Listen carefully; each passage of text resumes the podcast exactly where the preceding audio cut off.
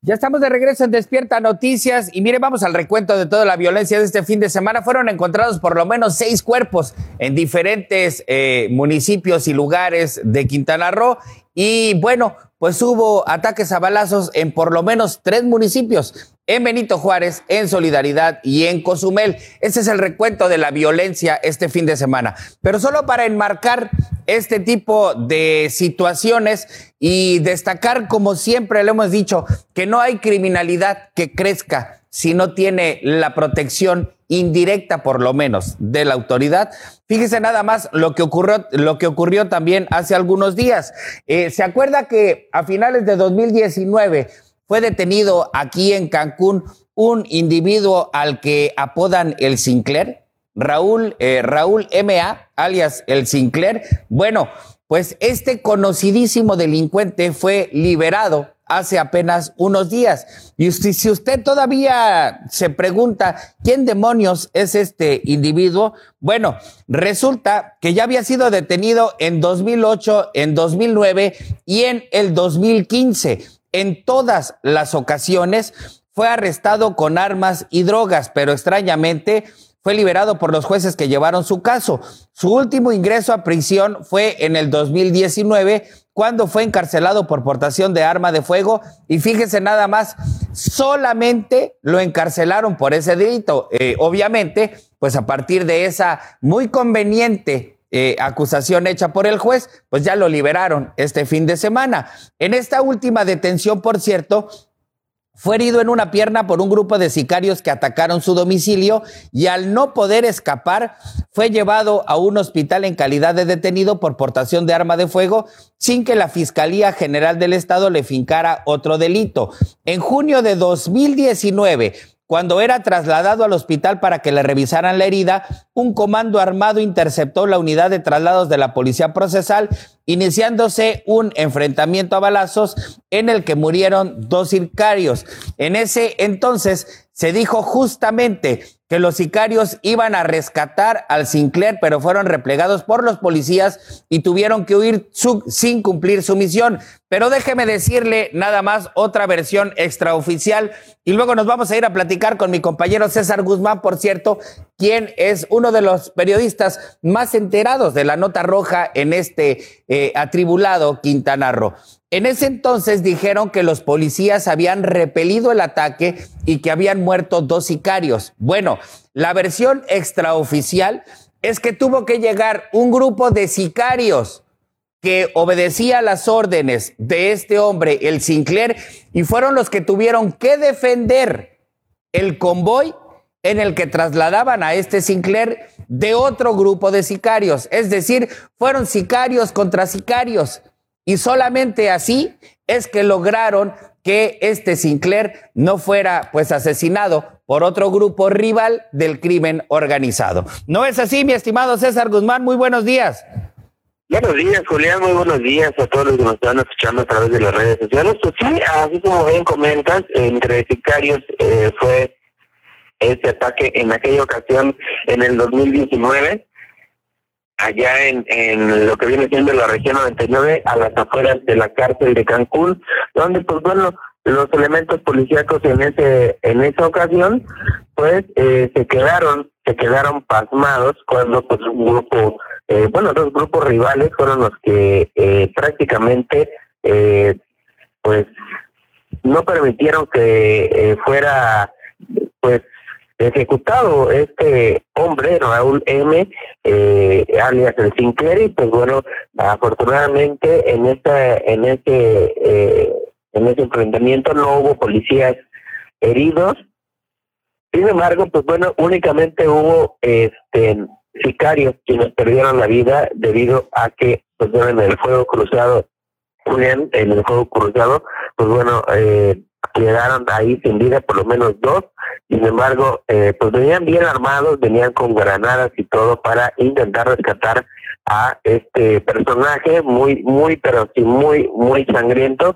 Y pues bueno, en esa ocasión eh, eh, dos grupos delictivos se enfrentaron todo por unos defendiendo a su jefe quien era Sinclair y otros pues que lo querían lo querían llevar a como diera lugar vivo hasta un punto de la ciudad para después pues eh, privarlo de la vida. Sin embargo, pues bueno, no se les hizo, Julián, no se les hizo, y pues bueno, eh, de manera extraña en una audiencia que hubo el pasado viernes, el pasado viernes 12 de marzo, pues bueno, de manera súper extraña, eh, el Poder Judicial y sus honorables jueces, eh, ya saben, sus honorables jueces, quienes juran y juran que son más honrados que los delincuentes, pues bueno, eh, no tuvieron ninguna prueba de ninguna índole y pues bueno, le dieron auto de forma libertad. Sin embargo, pues bueno, ahí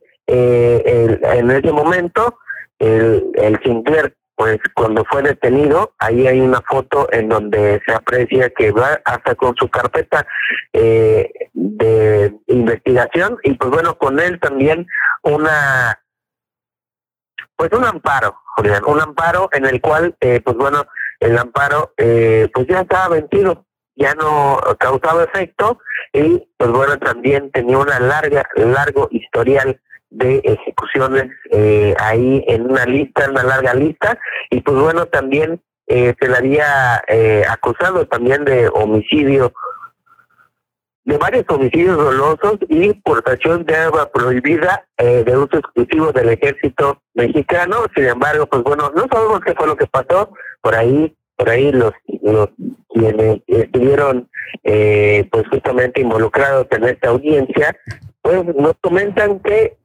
todas las pruebas fueron desechadas, pero no solamente desechadas, sino desaparecidas del Poder Judicial. Bueno, pues ahí está, finalmente ya está libre. ¿Para qué son los jueces, mi estimado César? Pero bueno, y en el recuento de la violencia, ejecutaron a un hombre enfrente de las cámaras del C5 este fin de semana.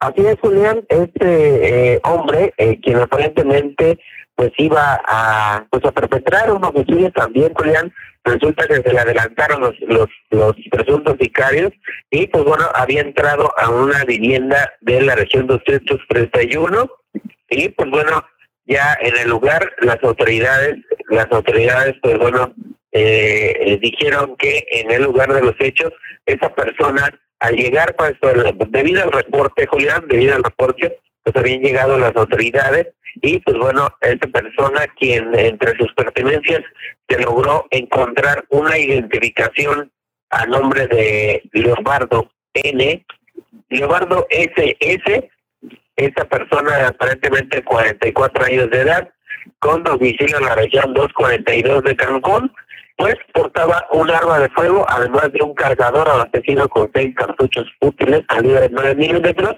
y pues bueno, las autoridades Julián se dieron a la tarea de realizar unas cuantas eh, diligencias ahí en el lugar del hecho para hacer levantar el cuerpo. Sin embargo, eh, pues bueno, eh, lo más padre y lo extraño es que las cámaras de videovigilancia no captaran pues nada en este lugar.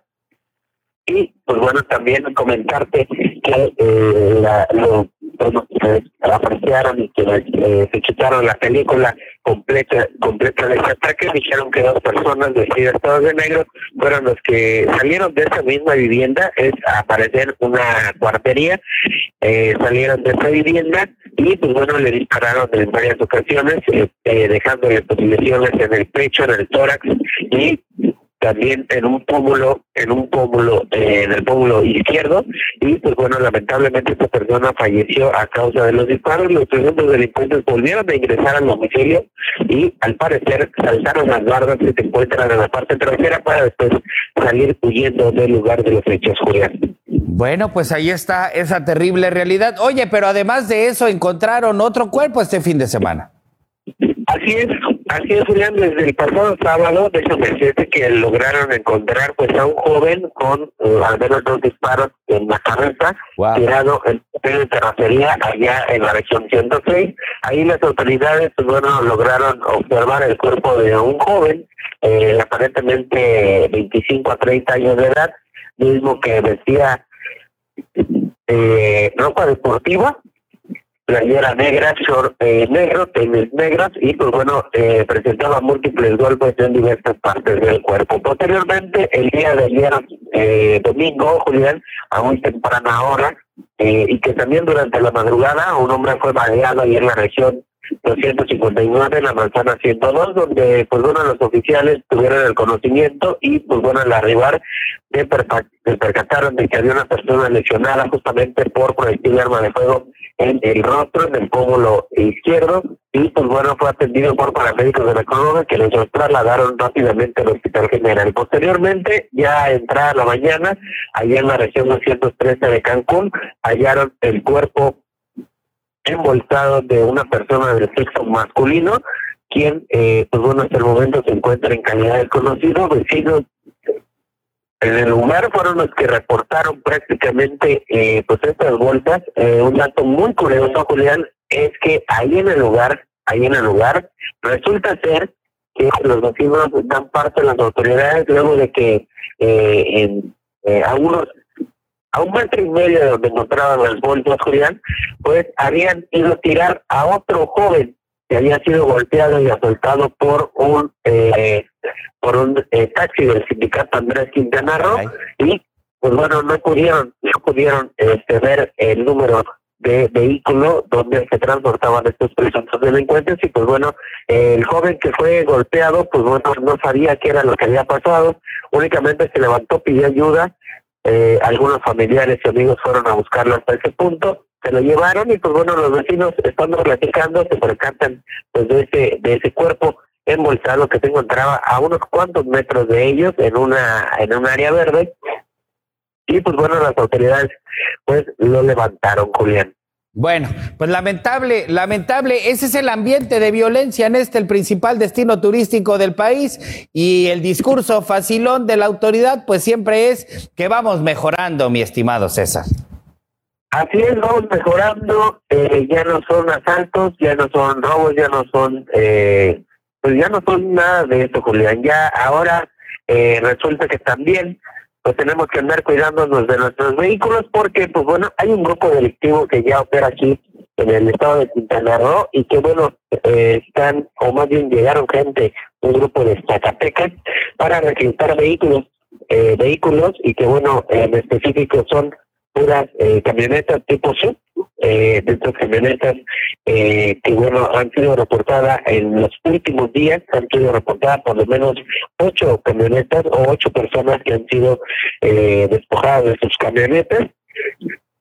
Sin embargo, es un puro joven entre los 10 y 18 años a los 20 de entre los 18 a los 20 quienes están perpetrando pues justamente estos estos eh, despojos de vehículos para entregarnos el crimen organizado y también perpetrar pues justamente eh, eh, pues violencia aquí en el estado de Quintana Roo y parte de Cancún. Y pues bueno también Julián comentarte que el viernes justamente en un enfrentamiento por fin desde el 19 de agosto pues ya logró hacer un, un, un un peso de encima para las autoridades la búsqueda de Brian, de Brian H, este eh, presunto sicario, quien le dio muerte a un elemento de la policía Quintana Roo que se encontraba establecido en un oxo allá en las Supermanzanas 68.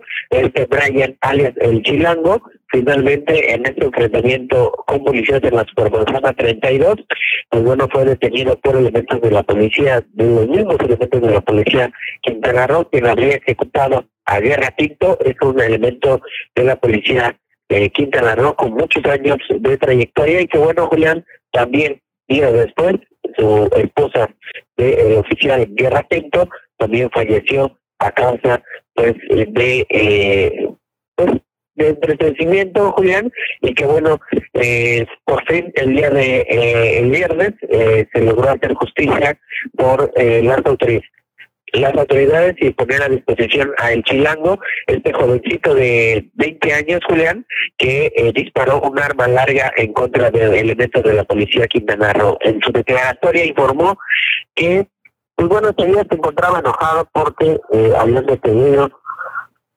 a sus compañeros y lamentablemente el que pagó los platos rotos fue una persona que no participó en este en este operativo Julián. Ah, ok. Entonces, este individuo detenido fue aquel que captaron justamente las cámaras del Oxxo y no las de la patrulla que estaba ahí instalada eh, y que estaba parada fuera del mismo establecimiento, eh, César. Así es.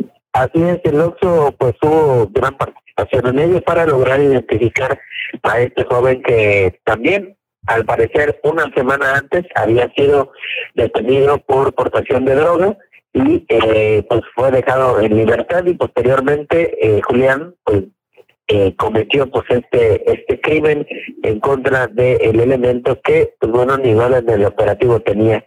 Eh, hay que recordar que pues ese operativo Julián que se dio la detención de sus compañeros fue eh, por parte de elementos de la policía Quintana Roo donde pues bueno ingresaron a un domicilio y sacaron a sus compañeros de un de una vivienda y con ellos también iba él pero pues bueno, a él únicamente lo metieron por eh, droga. Sin embargo, pues bueno, salió y al salir eh, se incorporó de nuevo a las filas del crimen organizado y pues bueno, cobró venganza justamente con cualquier unidad que a su paso se encontraba. Sin embargo, pues ahí tiene, ahí tiene la información de lo que está sucediendo en este Cancún.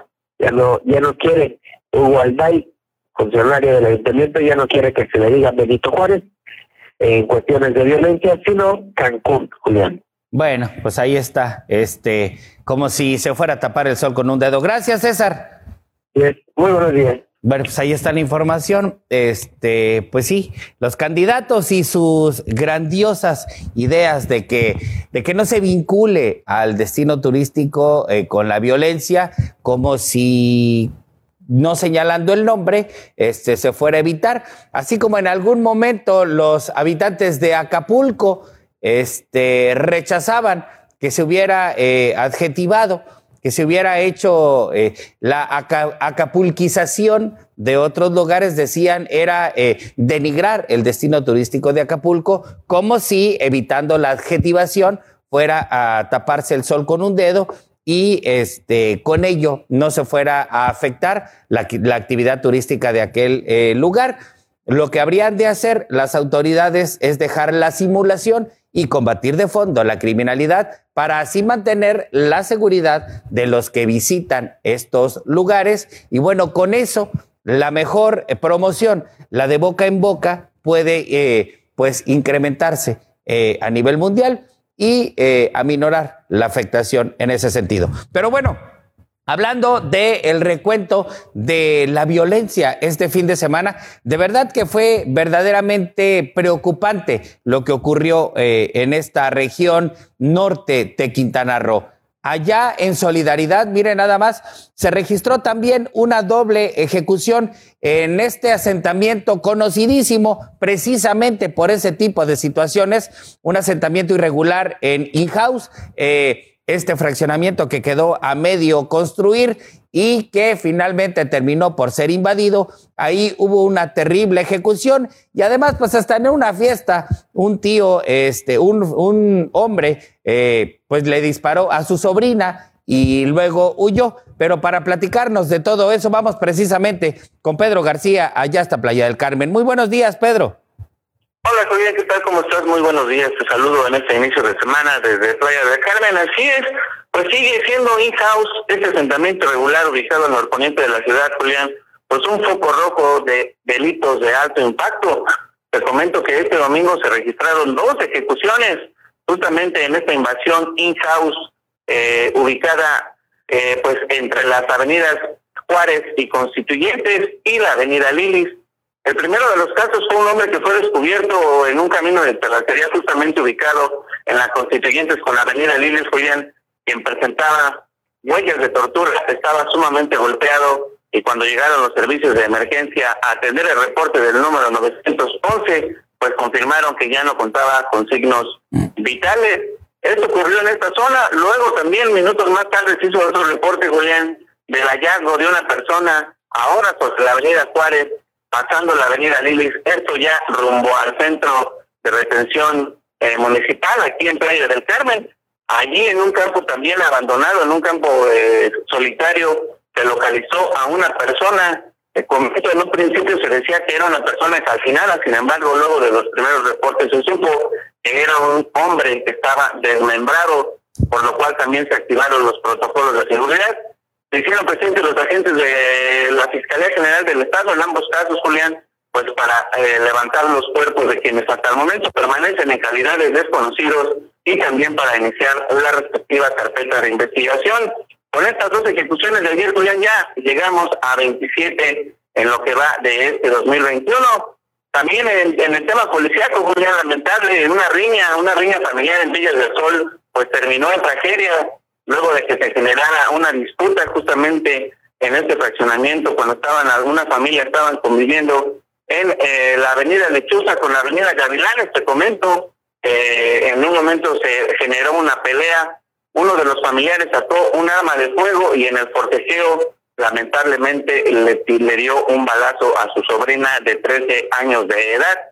Luego de que se escuchara la primera detonación, los reportes indican que también otro niño que andaba por ahí, también en la fiesta, se acercó y lamentablemente también recibió un balazo este en la pierna.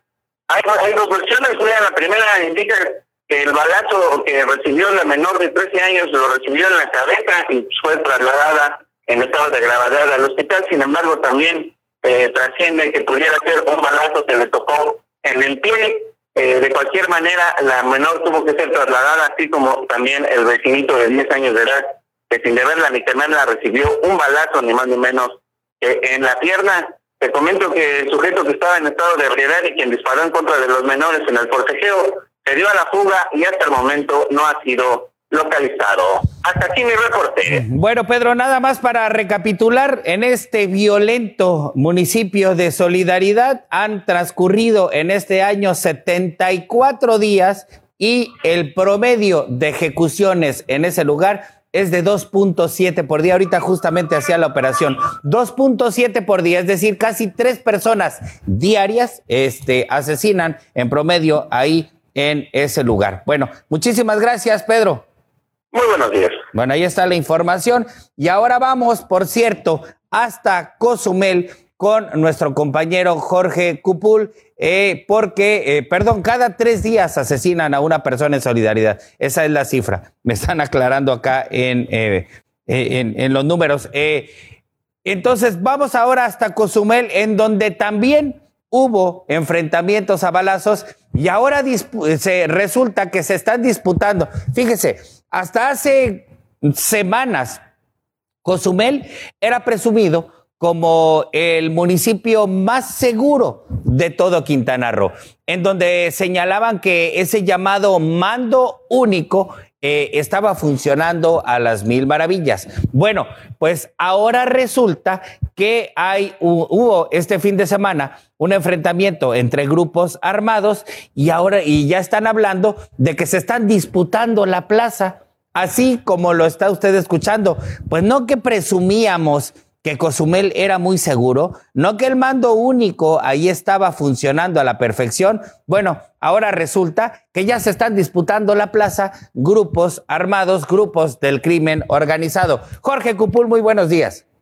Buenos días, Julián. Así es, domingo sangriento en la isla de Cozumel, luego de que en una banca fuera del Palacio Municipal se dejó una manta donde se podía leer que iban tras un grupo directivo. Después de eso se reportaron en varias colonias disparos e otros intentos de ejecución, de donde las autoridades aseguraron una camioneta negra y a siete individuos relacionados con los tiroteos donde una persona fue herida de bala. Los hechos iniciaron en la mañana y a lo largo del día y la noche se reportaron en distintas colonias más disparos. Fue que apareció otra malta eh, sobre la 75 avenida con esquina con calle 2 de la colonia de Zapata, donde se pedía a la comunidad no salir y decía eh, textualmente, atento aviso a la comunidad, que declara toque de queda, evite en carros polarizados y calle, y calle en la, gente en la calle, gente de gobierno, si tocan a, a mi gente, haciendo alusión a Sinaloa, los ubicaremos ojo por ojo, evite salir de sus hogares, lo que atemorizó la comunidad y se resguardaron la mayoría de la gente, mientras la violencia e inseguridad seguía y se podían explicar las detonaciones se dice que grupos delictivos están disputando la plaza. Esperemos que esto se calme, se calme por el bien de la comunidad Pues sí, este, esa es la realidad ahí en Cozumel, este municipio que presumía Jorge que era el más seguro en todo Quintana Roo. Así es, eh, no había ocurrido ese tipo de hechos y ayer durante todo el día te podían, te reportaron las detonaciones, los disparos en varias colonias de la isla, resultando esta detención, este aseguramiento de una camioneta negra y esta persona que fue herida de bala. Bueno, pues ahí está la información. Gracias, Jorge. Gracias. Ese es el recuento de la violencia en Quintana Roo. Y ese es el recuento, por cierto, apenas de un fin de semana. Seis ejecutados, cuerpos desmembrados, cuerpos en estado de putrefacción, este, y la confrontación de grupos del crimen organizado por la plaza allá en Cozumel. Y mire, nada más para rematar un tema que nos planteaba justamente nuestro compañero César Guzmán, que ha ido como quedándose de lado, pero ahora es importante poner en relevancia. Resulta que nos comentaba César que hay un grupo del crimen organizado, identifica, mire, han identificado hasta de dónde llegó procedente de Zacatecas, que ha reclutado jóvenes aquí en Cancún para que estos jóvenes de entre 10 y 18 años se pongan a robar camionetas de estas eh, tipo SUV, es decir, cerradas, eh, para entregarlas al crimen organizado. Ahora llega una banda de Zacatecas a reclutar jóvenes para robar camionetas y entregarlas al crimen organizado para que puedan operar tranquilamente. Esa es la terrible realidad de un descompuesto Quintana Roo que desde 2016, al inicio de esta administración estatal, eh, pues se le ha, se ha descompuesto a grado tal que mire nada más cómo andamos. Este es el recuento tan solo de un fin de semana. De un fin de semana. Tenemos 52 en el año. ¿Cuál va a ser el recuento final de la violencia? Pues ya lo estaremos viendo, pero eso sí, el discurso dice que vamos mejorando. Nos vamos a ir a una nueva pausa comercial. Cuando regresemos tenemos información también feita. Es toda la información de la grilla. Ya estamos de regreso en Despierta Noticias. Tranquilos, este, todavía no llega la hora de deportes. Eh, sí, ya sé cómo quedó el clásico. No lo vi, por cierto, ¿eh? Este, no lo vi. Sí, ya vi el resultado. Este, eso, eso no le quita lo gloriosas a las chivas. ¿eh? Este, y, síganme diciendo algo y me quito el chicharo ¿eh? a los de producción. este, sí, sí, vamos a ir a la sección de deportes. Calmados, ya, ya vi que perdieron mis gloriosas chivas. Este, tranquilos. Pero bueno, oiga, y hablando de malas noticias, eh, para todos los noventeros, este, yo creo que, pues de noventeros aquí en producción, solamente Dani Argumosa y yo, todos los demás casi son. ¿Tú de qué generación eres? Del 88, uy, no, pues entonces ya los noventas, este, te, tocaron en una infancia feliz todavía, ¿no? Bueno, murió este Sax, Eulalio Cervantes Galarza, el mítico Sax fundador de La Maldita Vecindad, para todos los que fuimos noventeros, bueno, pues la maldita nos agarró en un cambio generacional importantísimo. En ese resurgir y consolidación del rock nacional, este, que comenzó por ahí a finales de los 80 y en los 90, bueno, pues eh, llegó a su cúspide. Eulalio Cervantes fue fundador de Maldita Vecindad, agrupación, fíjese nada más que vio la luz en 1985 y con el paso de los años se convirtió en una de las bandas más importantes de la escena musical mexicana en los géneros rock, ska, reggae y punk. Y sí, bueno, pues ahí está. Eh, murió. Eh, por cierto, eh, murió de pues esta terrible pandemia. se infectó de COVID-19 y no la libró. Eulalio Cervantes Galarza, mejor conocido como Sax. Ya llevaba varios días hospitalizado, perdió la vida a los 52 años debido a las complicaciones por el virus. La información la dio a conocer su esposa a través del Instagram del músico, quien, eh, pues bueno, lamentó la terrible partida de, pues Eulalio Cervantes Galarza, mejor conocido como el Sax, este emblemático músico mexicano quien perdió la batalla contra el COVID-19. Ahí está la lamentable, lamentable información. Y bueno, eh, le dije que no todo era buena información. Nos vamos a ir con toda esta que, a la que uno no puede sustraerse, menos en tiempos de proceso electoral.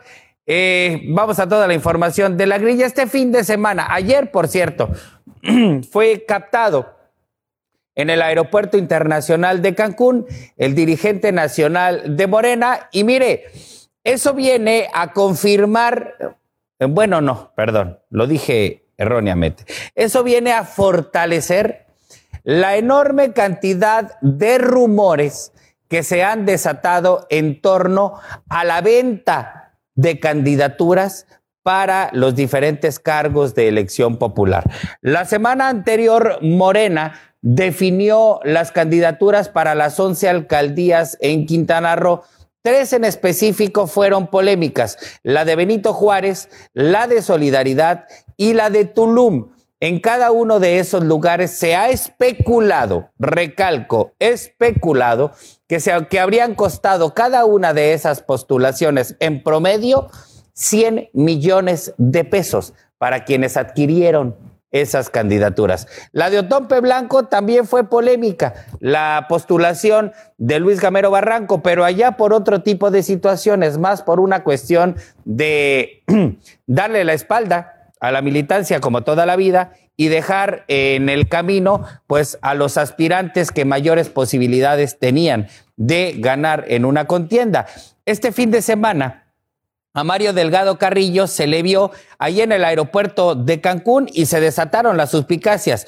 Al menos públicamente no se sabía de la presencia del también diputado federal, pero hubo especulaciones en el sentido de que estuvo aquí en Cancún para tratar de resolver las inconformidades que surgieron en el proceso interno de Morena para, para designar a la candidata en la, a la presidencia municipal de Benito Juárez. Nada más que hay una cuestión este fin de semana, quien se quejó de la postulación a la reelección de Mara Lezama y además anunció que iba a impugnar la senadora Maribel Villegas Canché, no estuvo en Cancún. Así que, eh, pues quién sabe con quién vendría a arreglarse o a arreglar Mario Delgado Carrillo. Y eh, a propósito de eso, déjeme decirle que hubo notas también ¿Sabe dónde lo vieron también en estos días a Mario Delgado Carrillo? En Guadalajara. Y eh, ocurrió exactamente lo mismo.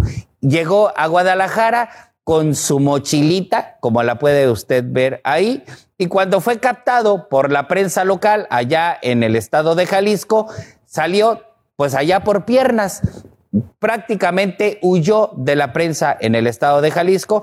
Este fin de semana en Cancún no lo entrevistaron, pero sí lo captaron. Mire, ¿qué llevaba en la mochila? Es lo que han estado especulando.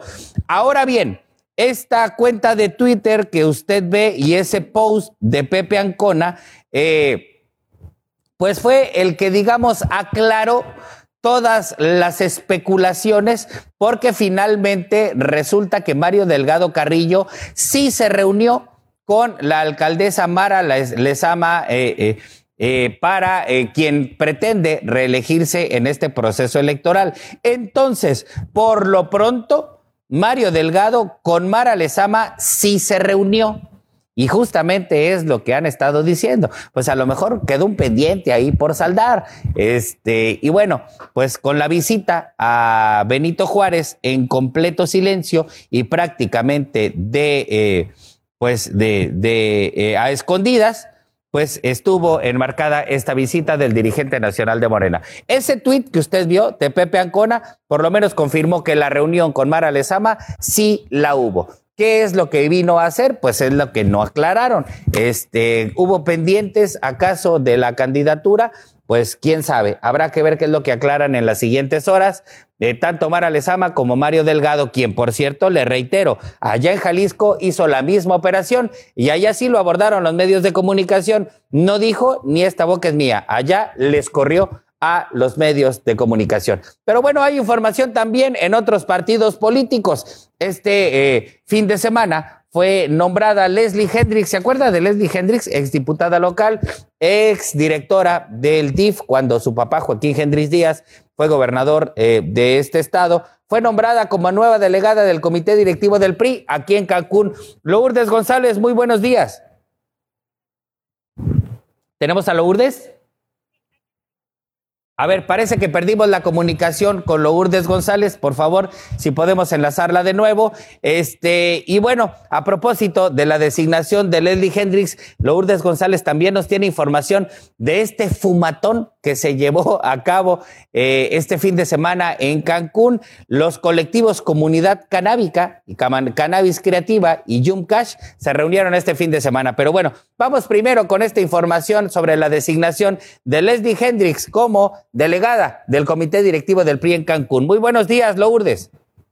Muy buenos días. Pues sí, en medio de la salida ya de algunos priistas de esta bancada, pues para irse principalmente a Morena, pues es que se designó a Leslie Hendricks como la nueva delegada del Comité Directivo del Partido Revolucionario Institucional en Cancún. Esto lo dio a conocer eh, Candy Ayuso, presidente eh, estatal del partido, y pues bueno, ella destacó que eh, el trabajo que ha realizado Leslie Hendricks en diferentes cargos, pues es lo que les da confianza para ponerla ahora en este cargo, mientras por su parte eh, Leslie Hendricks a través de sus redes sociales pues agradeció este nombramiento y aseguró que pues tiene un compromiso con el partido y que hará lo propio pues para sacar adelante al mismo. ¿Y como cuáles son las tareas de una delegada, este Lourdes?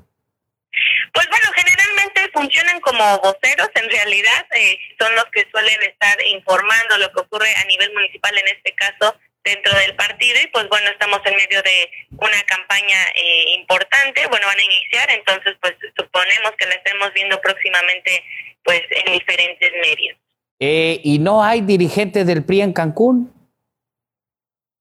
Eh, pues eh, pues ella ahora es la que quedará porque pues eh, había pues en los últimos meses incluso tal vez años pues se había tenido pues cierta ausencia de los mismos eh, pues hemos visto la caída de este partido y pues la ausencia pues de información incluso a través de ellos.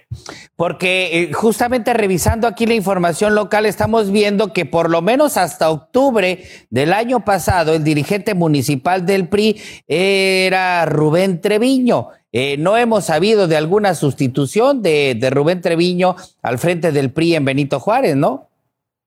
Pues no, no se informó en ningún momento la salida de él, pero pues bueno, ya ahora con el nombramiento de Leslie Hendricks, pues queda claro que será ella ahora la dirigente aquí en Cancún. Bueno, pues estaremos pendientes a ver de cómo es que esa sustitución se dio tan a las calladas, tan a las calladas. Digo, finalmente la está nombrando a ella como delegada, pero hay que ver qué pasó con Rubén Treviño. Oye, eh, Lourdes, y bueno, a propósito de lo que ocurrió este fin de semana, hubo por ahí una, eh, pues no manifestación, sino una reunión pública de colectivos eh, de ciudadanos pues aficionados a fumar marihuana. Hicieron este llamado fumatón. Así es, ayer alrededor de las 4 de la tarde se reunieron pues estos integrantes del que llaman colectivo canábico.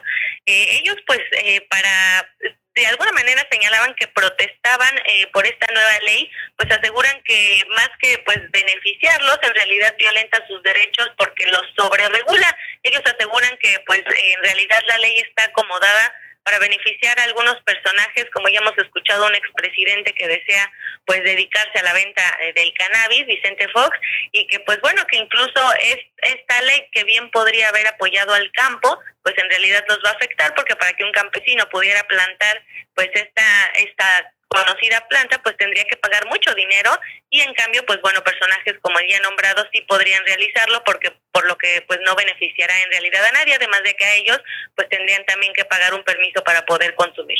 Ah, caray. Bueno, pues pensamos que esta aprobación que hiciera la Cámara de Diputados en realidad habría las posibilidades para el consumo lúdico. Ellos dicen este que no, que lo que en realidad lo sobreregula.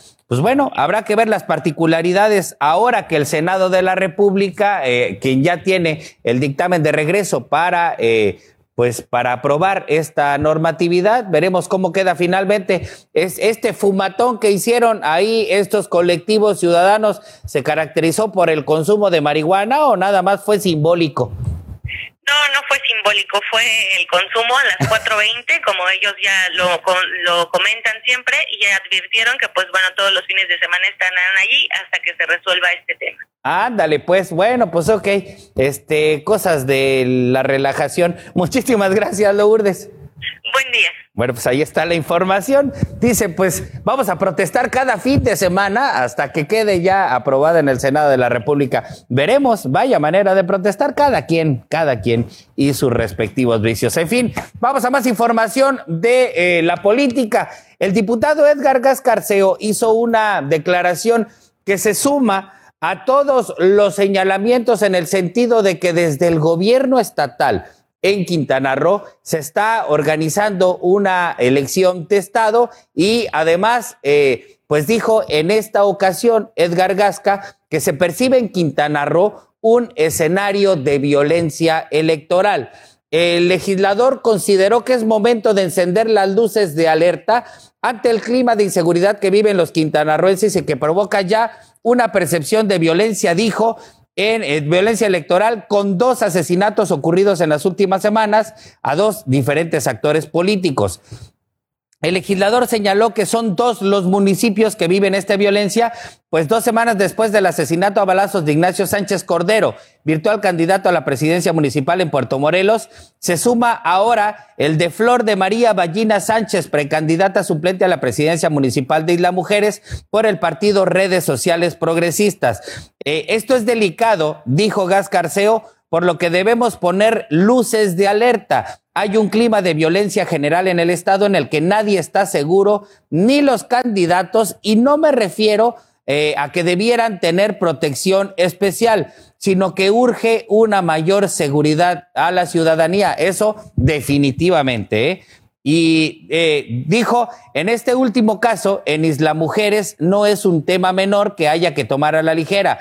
Incluso ni siquiera han comenzado las campañas y debemos estar alerta. Nada más habría que recordar que para el caso de Isla Mujeres, también en 2018 eh, asesinaron a una candidata a regidora. En, ese, en este caso para el Partido Revolucionario Institucional. Y desde entonces hasta ahorita, Seguimos esperando la resolución por parte de las autoridades. ¿eh? Entonces, esto que está señalando Edgar Gasca, si bien pone eh, o debiera poner en alerta a las autoridades, tampoco es un tema reciente. Le repito, desde 2018 hubo ya eh, violencia en contra de los actores políticos. El mismo presidente de la República eh, Andrés Manuel López Obrador anunció que habría un programa de protección a candidatos que seguimos, por cierto, esperando y que, según dicen, ha iniciado ya eh, con, eh, pues con algunas acciones específicas, pero por lo pronto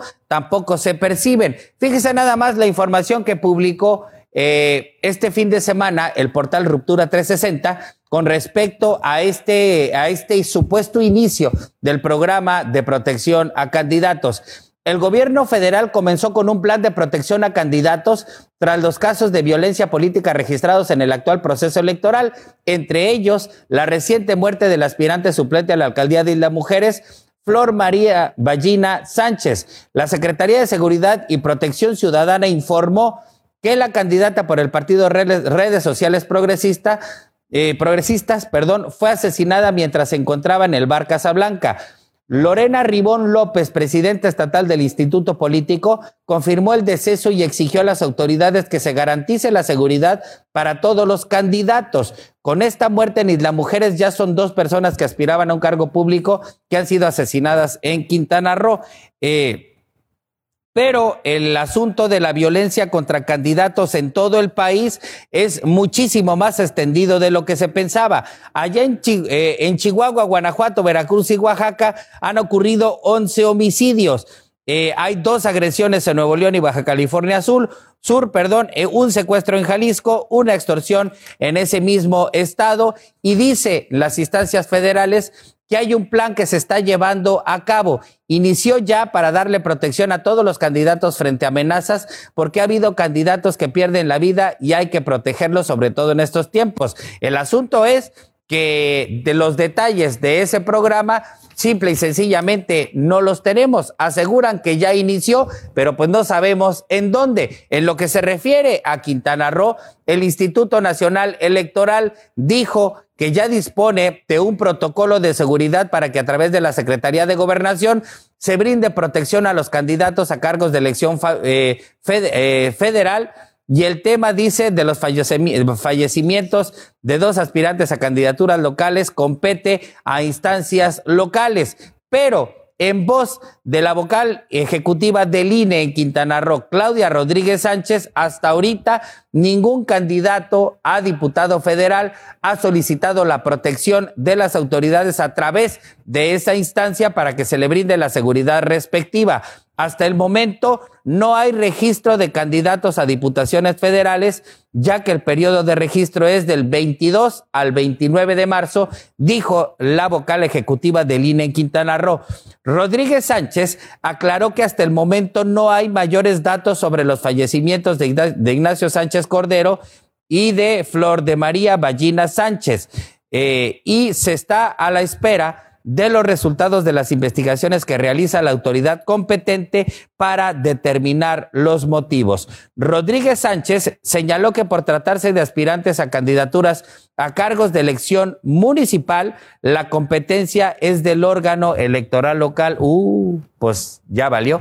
El Instituto Electoral de Quintana Roo, tan, tan señalado por su incompetencia, pero bueno, Aclaró, sin embargo, que los aspirantes pueden realizar su solicitud ante el INE, quien hará los trámites correspondientes y la Secretaría de Gobernación es la que efectúa la valoración y determina la factibilidad de otorgar protección al candidato o candidata que así lo requiera o solicita.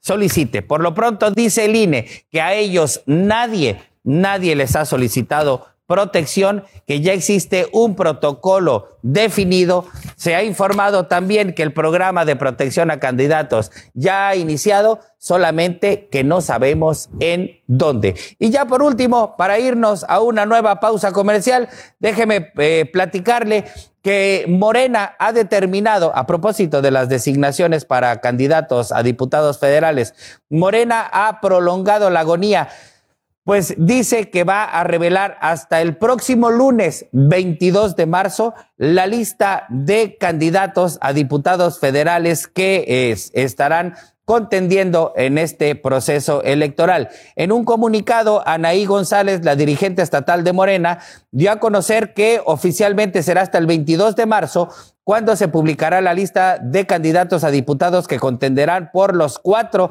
espacios quintanarroenses, tanto de mayoría como los plurinominales. La dirigente del Partido Movimiento de Regeneración Nacional informó que hubo un cambio en la convocatoria con respecto a la fecha para conocer a los aspirantes que estarán en la boleta electoral. Se publicará la relación de registros aprobados, dijo, a más tardar, a más tardar el 22 de marzo de 2021 respetando las etapas del proceso electoral conforme a la normativa vigente. Nada más habría que recordar que esta es la tercera ocasión en que Morena posterga la publicación de candidaturas a diputaciones federales. La convocatoria fue emitida el 22 de diciembre y dijeron que para el 31 de enero estarían la lista de aspirantes. Luego dijeron que sería para el 13 de febrero. Después señalaron que sería para ahorita, para inicios de marzo, antes, por cierto, de que se conocieran las candidaturas a presidentes municipales y ahora han dicho que será hasta el 22 de marzo cuando se den a conocer las candidaturas. ¿Dónde está el detalle? Pues en el enorme conflicto interno que se traen en Morena para eh, la definición de espacios de diputación. Los cuatro, las cuatro diputaciones de mayoría que hay en Quintana Roo dicen en ninguna va a repetir ningún eh, diputado o diputada federal actual por Morena. Y bueno, pues ese es el pleito que viene ahora en el partido del presidente Andrés Manuel López Obrador con la definición de las candidaturas y nuevos desgajamientos y seguras impugnaciones por lo democrático de sus procesos internos. Por cierto, el 22, como ya lo escuchó eh, eh, de Claudia Rodríguez, eh, la vocal ejecutiva del INE, el 22 inician los registros formales ante el INE del 22 al 29, es decir, ni chance les dieron a los que van a ser candidatos y candidatas de Morena a diputaciones federales para poder impugnar los procesos internos. Vaya democracia en el partido de la Cuarta Transformación Republicana. Nos vamos a una nueva pausa comercial. Ahorita regresamos. De regreso en Despierta Noticias y mire nada más que chulada por aquello de los calores oaxaqueños. Mire lo que le pasó este a este maestro. Resulta que hay un maestro del Colegio de Bachilleres allá en Oaxaca, el Cobao, que le acaban de, eh, pues de iniciar un proceso legal. ¿Sabe por qué? Nada más y nada menos porque se puso a dar clases virtuales con sus estudiantes desnudo, así como lo escucha. Eh, las áreas jurídica y académica del Colegio de Bachilleres de Oaxaca iniciaron las actas administrativas por el presunto caso de acoso, hostigamiento y abuso sexual ocurrido el 10 de marzo cuando el profesor, híjole de plano, cuando el profesor de la materia física 2, identificado como Edmundo CC, se mostró sin ropa en el horario de 12 a 1 de la tarde. Pues es que es cuando está más duro el calor, también habría que entender, pero bueno, ya en serio, dijo, ya en serio. La representación del Colegio de Bachilleres dirigida por Rodrigo González adelantó que el docente señalado deberá de comparecer a partir del próximo martes ante la Comisión Mixta Disciplinaria integrada por la parte patronal y la sindical para exponer sus alegatos. La Fiscalía General del Estado inició la carpeta de investigación por los presuntos actos constitutivos de delito de acoso sexual, entre otras agravantes, en contra de menores de edad como resultado de la queja presentada por la comunidad estudiantil que respaldaron con testimonios y fotografías, la unidad de género de bachilleres proporciona la ruta de atención siguiendo el protocolo para víctimas de acoso, hostigamiento y violencia, sexual en el ámbito escolar, instituido a consecuencia de las múltiples quejas por actos de acoso sexual en 2020. La cuestión es que... Eh, pues este acalorado maestro ahora va a tener que responder eh, por el delito de acoso sexual. Se le ocurrió, y de verdad, ¿a quién demonios se le ocurre? Este, pues algo enfermito debe estar, eh, ponerse a transmitir en Zoom desnudo para dar clases. Eh, esa fotografía que le presentamos obviamente en su pantalla, pues no dice mucho, porque tampoco era como para estar exhibiendo el hermoso cuerpo del profesor, pero pues ahí está. Ahora ya está vinculado a proceso legal y va a tener que llevar eh, pues eh, sus alegatos ante la autoridad respectiva. En fin, en más información local, eh, libre de sospecha ya quedó el rector, el ex rector de la Universidad Politécnica de Quintana Roo, Raúl Aristides Pérez Aguilar, quien fue exonerado de responsabilidad por el presunto desvío de recursos eh, que hubo en esa institución. Raúl Aristides Pérez Aguilar, por cierto, es de esos eh, reconocidos académicos en Quintana Roo, que además es parte de la Academia Mexicana de la Lengua. Pero bueno, fue rector de la Universidad Politécnica de Quintana Roo y lo estaban investigando. Finalmente ha sido exonerado. Victoria Sánchez, muy buenos días. Hola Julián, ¿cómo estás? Muy buenos días y buenos días a la audiencia. En efecto, luego de ser separado de su cargo como rector de la Universidad Politécnica de Quintana Roo por su presunta participación en el desvío de recursos millonarios y corrupción, el ex rector de esta casa de estudios, Raúl Aristides Pérez, fue exonerado de toda sospecha por la Secretaría de la Contraloría del Estado. De acuerdo a la información proporcionada Julián Aristides Pérez eh, salió limpio en la auditoría practicada a los recursos ejercidos en la instalación y es que pues se habla además de 100 millones de pesos que fueron presuntamente mal ejercidos. A través del oficio se pone diagonal, diagonal TGJB diagonal 1 15-2021 exoneran al doctor de cualquier responsabilidad pues asienta que el procedimiento de declaración del proceso de entrega-recepción hecho el 28 de septiembre de 2020 se encuentra en total y definitivamente concluido. A decir del señalado, las aclaraciones que solicitó el nuevo rector Manuel Pech Palacios pues no tienen fundamento legal y carecen del mínimo sentido común de un funcionario público.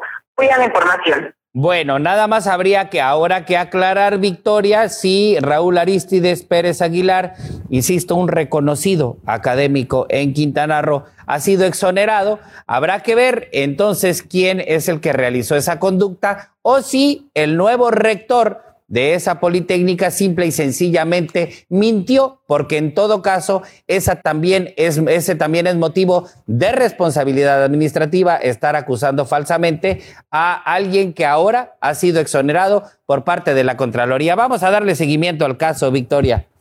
Así es, es que para comentarte, Julián, precisamente señalan que la inconsistencia de no aclarar se refieren a la documentación y no a los recursos recibidos y no con motivo de ejercicio, cargo o comisión del servidor saliente, es decir, a cargo del rector o del rector Aristides. Exactamente, entonces habría que insistir entonces en cuál, eh, cuál fue el motivo para señalarlo por esta falta. Entonces demos seguimiento al caso. Oye, eh, eh, Victoria, pero a propósito de información, asociaciones de salud van a ser apoyadas por esta fundación OXO a través del redondeo. Así es, por lo menos seis instituciones relacionadas con, seis asociaciones, perdón, Seis organizaciones civiles asociadas con salud y la educación para este año serán beneficiadas a través de lo de bodeo que realiza eh, año por año las tiendas Oxxo y se espera, que por lo menos puedan superar los cuatro millones de pesos. Juan de Veré, quien es gerente de Plaza Oso, comentó que durante el 2020 se logró juntar poco más de tres millones trescientos mil pesos que fue repartido en las diferentes asociaciones. A pesar de la pandemia, señaló que la gente sigue confiando, los clientes siguen confiando en este redondeo porque se les da o se les entrega todos los apoyos a las empresas. Indicó que este año precisamente estarán enfocados en temas que tengan que ver con salud y alimentación y todo el redondeo va a estar enfocado a estos dos. Señaló que incluso dos de las asociaciones ya están por recibir el dinero y una de ellas es la casa del adulto mayor que comentó tanta falta hace. Respecto a los resaltos que han estado teniendo, que han sido víctimas constantes de la delincuencia, indicó que pues gracias a la participación de la Secretaría de Seguridad Pública, estos han ido disminuyendo a través de las vigilancias que se están haciendo, Julián. Bueno, muy bien. Muchísimas gracias, Victoria. Muy buenos días. Y bueno, estábamos comentándole al inicio de este informativo, eh, pues sobre el turismo que pues incrementó este fin de semana a propósito del puente vacacional. Por cierto, le agradecemos si usted se está desmañanando con nosotros. Sabemos que hoy es día inhábil, así que bueno, le agradecemos que se haya desmañanado con nosotros.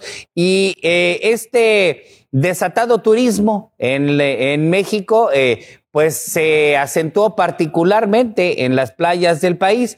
Esto a pesar, ya sabe, de los contagios y demás del COVID-19, no fue motivo para frenar eh, el turismo en las playas de México. Este fin de semana largo fue aprovechado, dicen, por miles de turistas que abarrotaron carreteras, aeropuertos y playas y... Eh, el Aeropuerto Internacional de la Ciudad de México reportó un importante flujo de pasajeros, mientras que la salida de autopistas como la México Cuernavaca mostró gran afluencia. Este, pues se fueron a Cuernavaca y a Acapulquito, ya sabe, este, lástima por ellos, nosotros tenemos las hermosas playas de Cancún, pero pues hay quien no tiene más que Acapulco, este, hay quien no tiene más que Acapulco y no le queda más que ir a esas playas que no sé si usted las conoce y le gustan, pero este, pero como que no son de lo mejorcito. Afortunados nosotros que tenemos las arenas blancas de este Caribe mexicano, pero este, pues ahí están las, eh, los afluentes del turismo en las playas nacionales. Por lo pronto, vamos a ir precisamente a la información turística con mi compañero Héctor Bello porque eh, tiene información precisamente de este incremento en el afluente turístico nacional. Las líneas aéreas, ay, por cierto, por cierto, hay un tema que no le hemos comentado. Este fin de semana eh, se inició el horario de verano allá en Estados Unidos. Resulta que este horario de verano fue el pretexto, digamos, para eh, pues para establecer el llamado horario Caribe, este horario en el que vivimos en Quintana Roo y a partir del cual no eh, cambiamos hora con respecto al centro de la República. Recordará que antes era así, pero bueno, ahora no, no tenemos ese cambio de horario precisamente por el horario de eh, verano en Estados Unidos, que nos pondría, dicen, en la misma hora con todos los estados del este de Estados Unidos.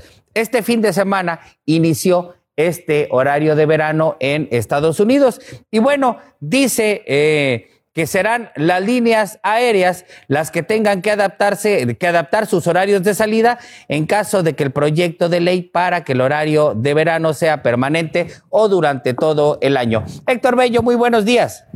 Muy buenos días, Julián Sánchez Esteban. Muy buenos días a los radioescuchas. Como bien comentas, para este fin de semana, pues sí, mira que hubo información y algo fuera de ruta, y si me lo permites, Julián, pero fíjate que el servicio de Telmex y su servicio de Internet lleva 96 horas en colapso en algunas colonias en Cancún. Nos lo acaban de confirmar esta mañana y no hay horario para cuando pueda restablecerse el servicio después de que ya desde el viernes por la mañana 96 horas han transcurrido y sin embargo la telefónica al momento de consultar simplemente determina de que hay una falla eléctrica y que según desde 24 horas habría de restablecerse. Sin embargo, pues ya pasó domingo ya estamos el lunes y todavía permanece sin servicio retomando la información, Julián, para este fin de semana realmente hubo muchas cifras este, para poder este, comentarlos, principalmente esos visitantes en las playas de este fin de semana largo, Julián, que casi alcanza el 50% en la ocupación hotelera del destino, pues se olvidaron aquello de la sana distancia. Y se terminaron mezclando con los grupos de visitantes, con los locales, con bañistas de otra parte, con vendedores de souvenirs, prestadores de servicio, y total que ahí se armó la cámara húngara, como se conoce pues, y vaya, esperaremos en algunos días más, obviamente, esas cifras de contagio que seguramente habrán de presentarse y en este eh, sentido, Julián, estas cifras económicas que fueron de buenas este fin de semana largo, pues casi alcanzó el 50% de ocupación hotelera, pues sin embargo los visitantes en las playas pues olvidaron este asunto de la sana distancia entre vendedores de souvenirs y prestadores de servicios, Julián, que terminaron mezclándose con los turistas locales para vender sus productos, los bañistas, pues disfrutaron sí de unas playas hermosas manteniendo niveles de afluencia importantes en algunos puntos. Sin embargo, en sitios como Playa Tortuga hubo una visible aglomeración, Julián, y en medio de una buena ocupación hotelera en el estado que ya se acumulan más de 20 mil casos positivos y pues más de 2.400 decesos por COVID, Julián.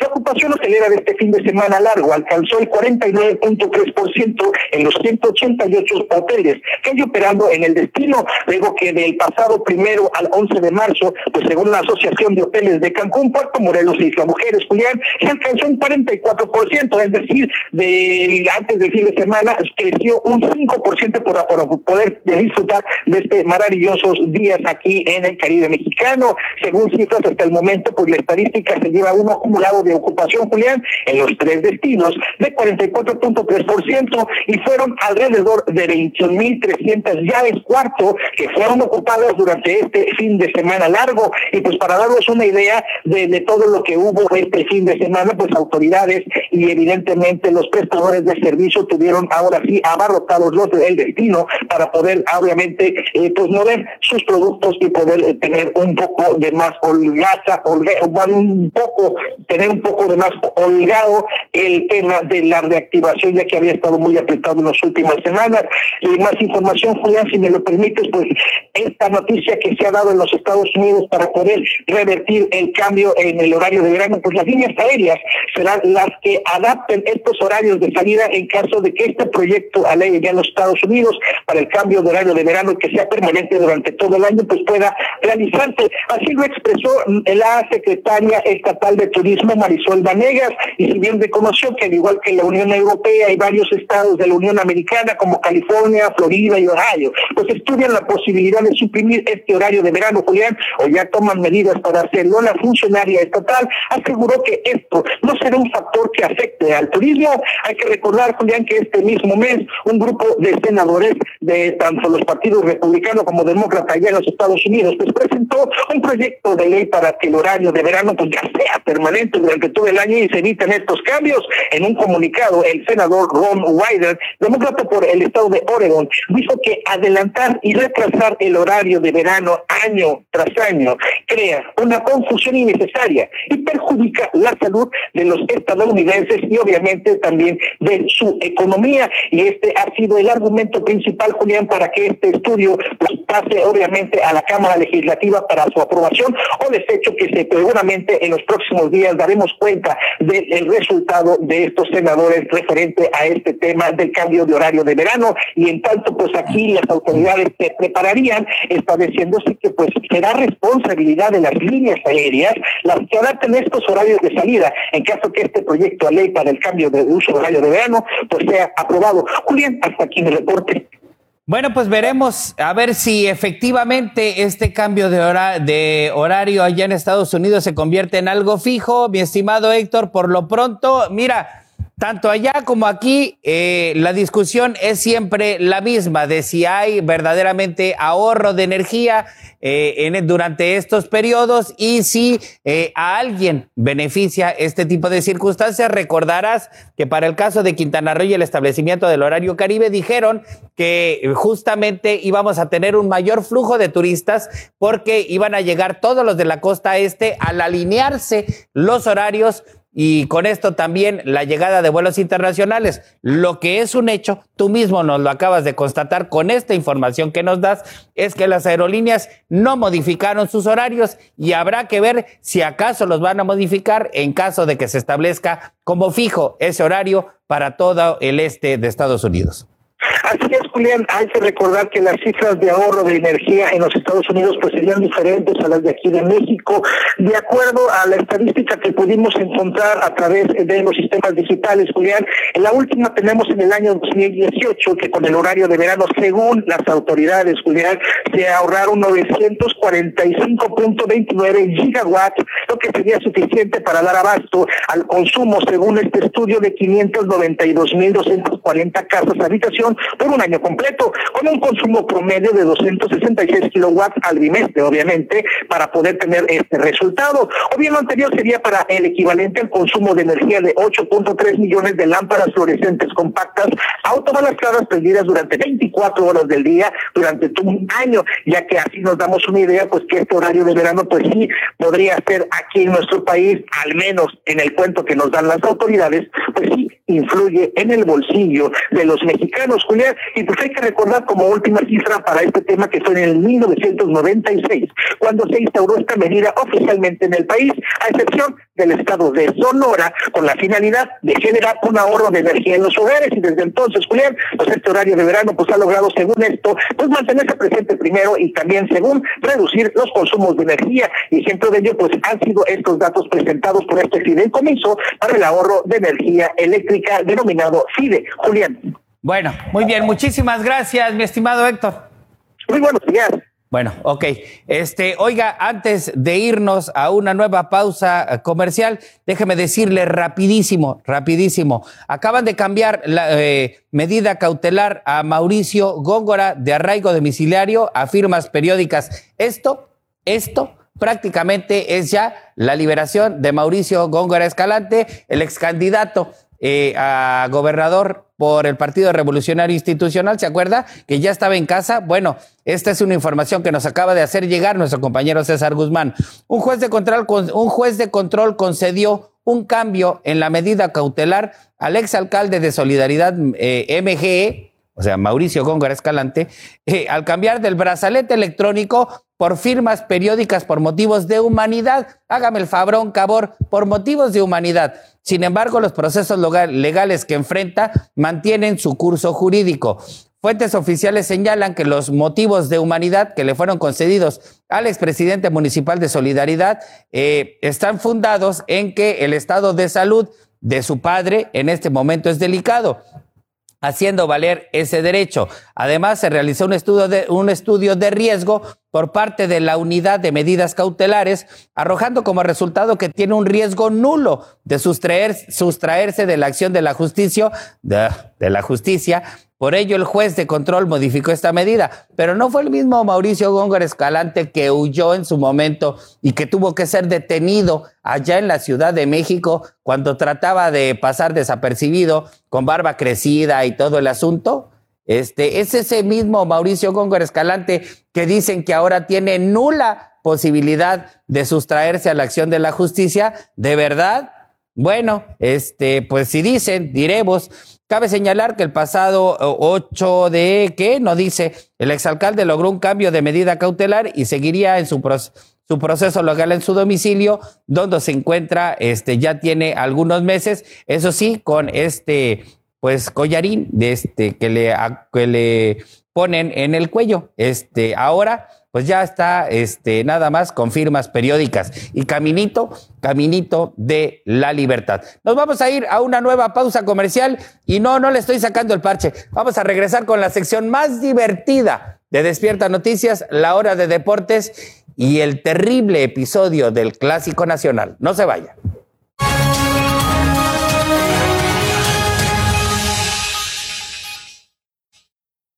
Ya estamos de regreso en Despierta Noticias y vámonos directo hasta el otro lado del estudio. Este, estoy tratando de consumir el mayor tiempo posible para que no le alcance el tiempo a Javi para hablar de ese terrible clásico nacional. Muy buenos días, Javi, adelante, por favor. Buenos días, Julián. Bueno, no, no, no puedes, no puedes acabarte el tiempo porque eso, digo, ahorita lo voy a decir, ¿verdad? Pero bueno, vamos a hacer, hacer deporte salud y deporte, y digo, y hacer y hacer de, eh, ya me enredé, ¿ves? Lo que dale, ya ves, no pasa nada. Tanto que te estoy presionando. yo soy Javier Jacome y esta es la información deportiva. Julián, voy a empezar con el box, porque fue una pelea espectacular la del día sábado. No quiero tocar el clásico todavía para no herir tus sentimientos, solo la voy a dejar ahí como que entre el box y el fútbol mexicano en el clásico, voy a dejar una pregunta para redes sociales que más adelante se la vamos a poner. ¿Qué decepcionó más? ¿El clásico nacional Chivas América o la pelea del Canelo la semana, hace dos semanas? Uy, mano, pues ahí, la pones difícil. Ahí la voy a dejar. Ahí vamos a ver qué va a decir la gente. Se la vamos a poner ahí en las redes sociales. Vamos a pedir que en redes sociales también de Despierta TV nos las pongan para que ustedes voten y nos digan qué opinan de estos dos decepcionantes eventos deportivos. Pero bueno, decía que el sábado, Julián, hubo una pelea que hace ocho años se realizó y no la pudo ganar Juan Francisco el Gallo Estrada. Ajá. Este sábado se llevó a cabo la unificación de cinturones del Consejo Mundial de Boxeo, que es la CMB y la AMB. ¿Ok? ¿Y luego?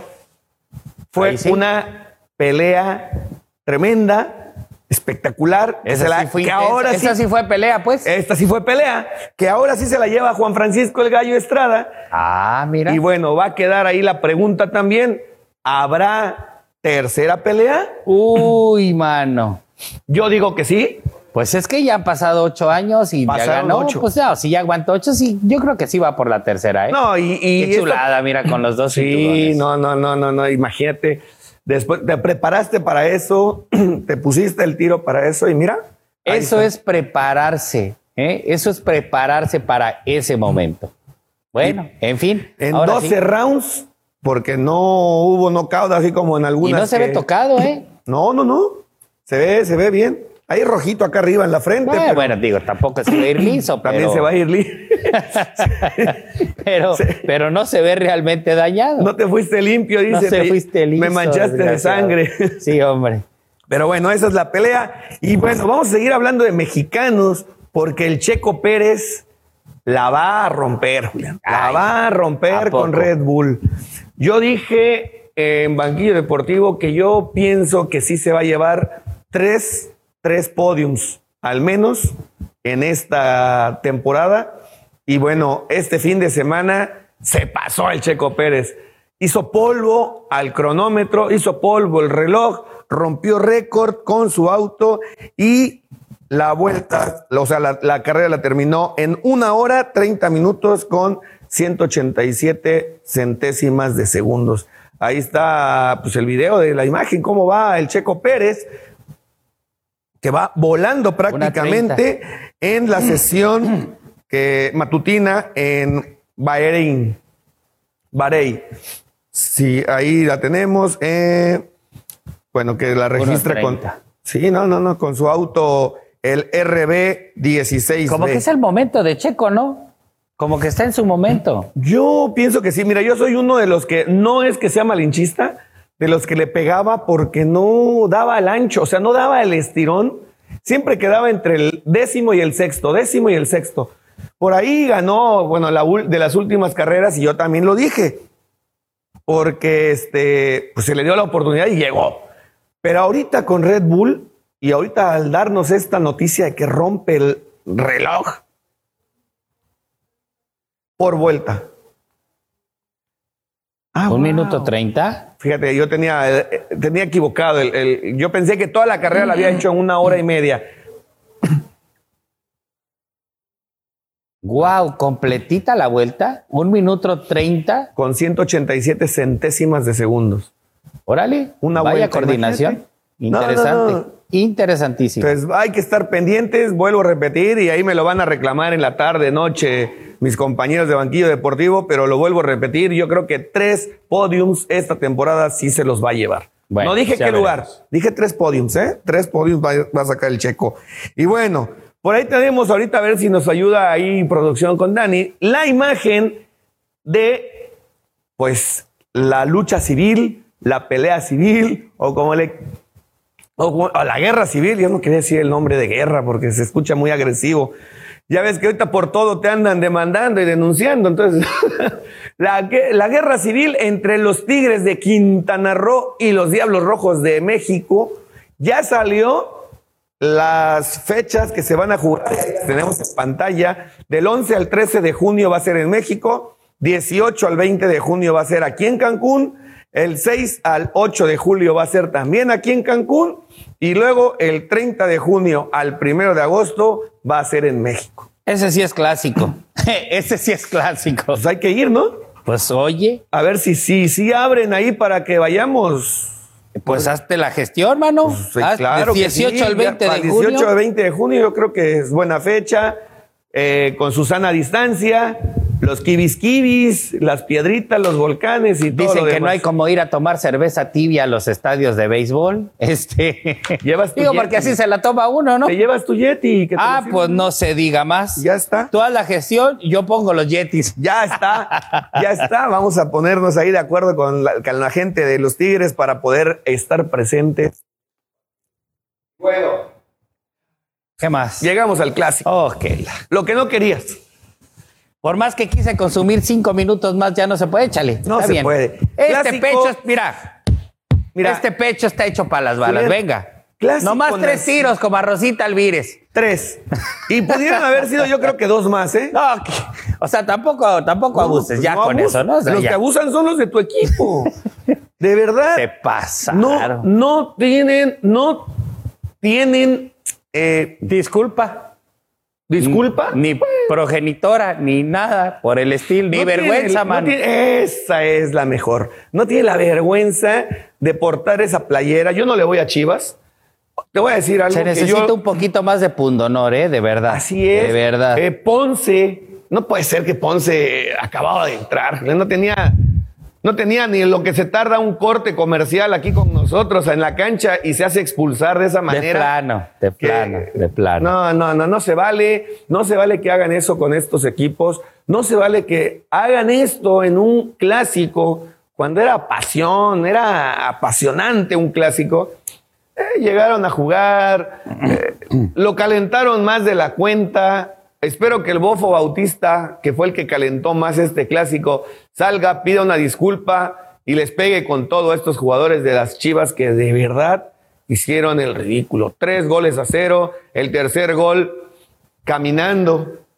es la realidad, caminando. Le toca también de suerte que el balón le rebota, le cae hacia adelante y nada más llega. Se vio también muy, muy respetuoso. Este, Viñas, no, no, Viñas, el mexicano del América que está, ni me, ni me interesa, la verdad. No le voy a la América, pero respetuoso, nada más le empujó sin pegarle un cañonazo al balón ni nada por el estilo. Ahí tenemos la imagen de una América con un Santiago Solari que, híjole, está revolucionando este equipo. Por ahí decían unos amigos que, que, le dejaron una basura de equipo. Yo le digo, no manches, esa basura de equipo ya la quisieran varios ahorita en la primera división, ¿verdad? Pues sí, pero ahí va, no, sueltan, no sueltan el paso ni Cruz Azul ni América. No sueltan el paso, siguen siendo el 1-2. Cruz Azul también gana un gol a cero. Tigres, que ya no sabemos qué onda, pierde 2-0 contra Mazatlán en el volcán. Eh, Toluca pierde el invicto en su casa contra un Pachuca que era último lugar, dos goles a cero. ¿Qué te puedo decir, Julián? Mejor no le quiero seguir. Ya no le muevas. Haciendo ruido al chicharrón en la Liga MX, porque nos vamos a meter en problemas. Yo la voy a dejar también ahí. Para ustedes, la Liga MX es competitiva o mediocre debido a estos resultados que se están dando. Y bueno, este, sí, sí ganaron, ¿eh? Sí ganaron. tampoco es como que para tanto, este, ya, ya, ya ganaron. Está, ganaron y ya. Yo sí, ahí un saludo para ti, tus águilas ganaron. No, ya lo quiero ver al ratito infestando las redes sociales escribiendo de su América, ¿eh? Se la pasa escribiendo y escribiendo. Cuando pierde, no escribe mucho. Cuando gana, llena sus redes sociales de la América. En la información local, la tercera división, los Pioneros Junior se llevan el triunfo allá en Humán, Yucatán, en penaltis, en tanda de penaltis, cuatro goles a tres.